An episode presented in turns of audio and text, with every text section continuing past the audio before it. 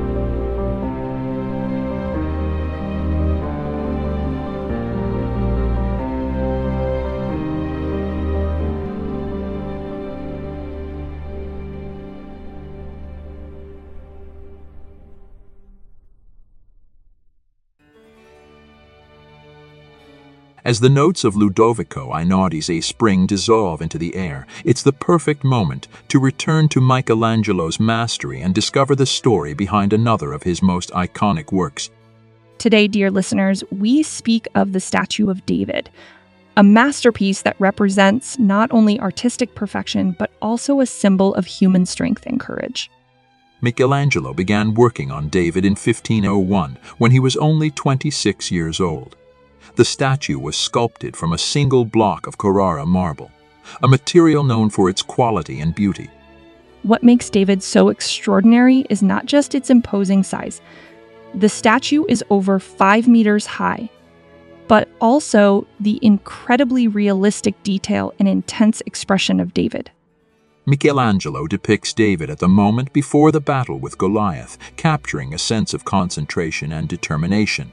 It is a moment of calm before the storm, revealing the emotional and psychological depth of the character. David was originally placed in the Piazza della Signoria in Florence as a symbol of the power and independence of the Florentine Republic against powerful external forces. Today, this magnificent sculpture is located in the Accademia di Belle Arti in Florence, where it continues to enchant and inspire millions of visitors from all over the world. The statue of David is not just an example of unparalleled artistic skill, but also an eternal symbol of the power of art to convey emotions and human ideals. After exploring the majesty of David, we now move towards another monumental undertaking by Michelangelo, the Sistine Chapel. Located in the heart of Vatican City, the Sistine Chapel represents one of the greatest triumphs of Renaissance art and a symbol of human creativity. Michelangelo was commissioned to paint the chapel's ceiling in 1508 by Pope Julius Inli, a project that initially seemed out of his comfort zone, as he considered himself more a sculptor than a painter. However, he accepted the challenge and worked on the chapel for four years, from 1508 to 1512, creating a work that would become one of the most admired in the history of art. The ceiling of the Sistine Chapel is famous for its series of nine central panels, which narrate stories from Genesis, including the creation of Adam, one of the most iconic frescoes in the world. Michelangelo's ability to create human figures of incredible realism and emotional power is evident in each scene, where each character seems to have its own life and emotion. But that's not all. Twenty years after completing the ceiling, Michelangelo returned to the Sistine Chapel to paint the Last Judgments on the altar, a work that shows the end of times and the fate of humanity. With its combination of beauty, drama, and spirituality, the Sistine Chapel continues to be a place of pilgrimage and admiration for artists, scholars, and visitors from all around the world. After admiring the grandeur of the Sistine Chapel, we now turn our attention to another extraordinary work of Michelangelo. The this sculpture, created between 1498 and 1499, is a masterpiece of emotional expression and technical skill, representing a moment of profound emotion in the New Testament. Mary holding the body of Jesus after his what makes the Pieta so unique is the combination of extremely realistic detail and a nearly surreal composition. Michelangelo was only 24 when he completed this sculpture, yet his skill was already exceptional. The figure of Mary is depicted in an unusual way compared to traditional Pietas. Michelangelo gave her a young, almost ethereal appearance, contrasting with the painful realism of Jesus' body. The Pieta is now located in St. Peter's Basilica in the Vatican, where it continues to draw admiration for its beauty and powerful emotional expressiveness. This sculpture is not only a tribute to the Mother of Christ, but also a representation of the strength of faith and unconditional love. Michelangelo's Pieta remains one of the greatest examples of Renaissance art, a symbol of beauty and hope that transcends time. The emotional intensity and timeless beauty of Michelangelo's Pieta leave us in a state of deep reflection. To accompany these moments of contemplation, we have chosen a piece that, with its sweetness and tranquility, reflects the spirit of Michelangelo's works. We are talking about Clair de Lune by Claude Debussy, a composition that, with its delicate notes and floating rhythm, invites imagination and serenity. let the music envelope you, like a soft mantle of moonlight, and lead you on a journey through beauty and harmony.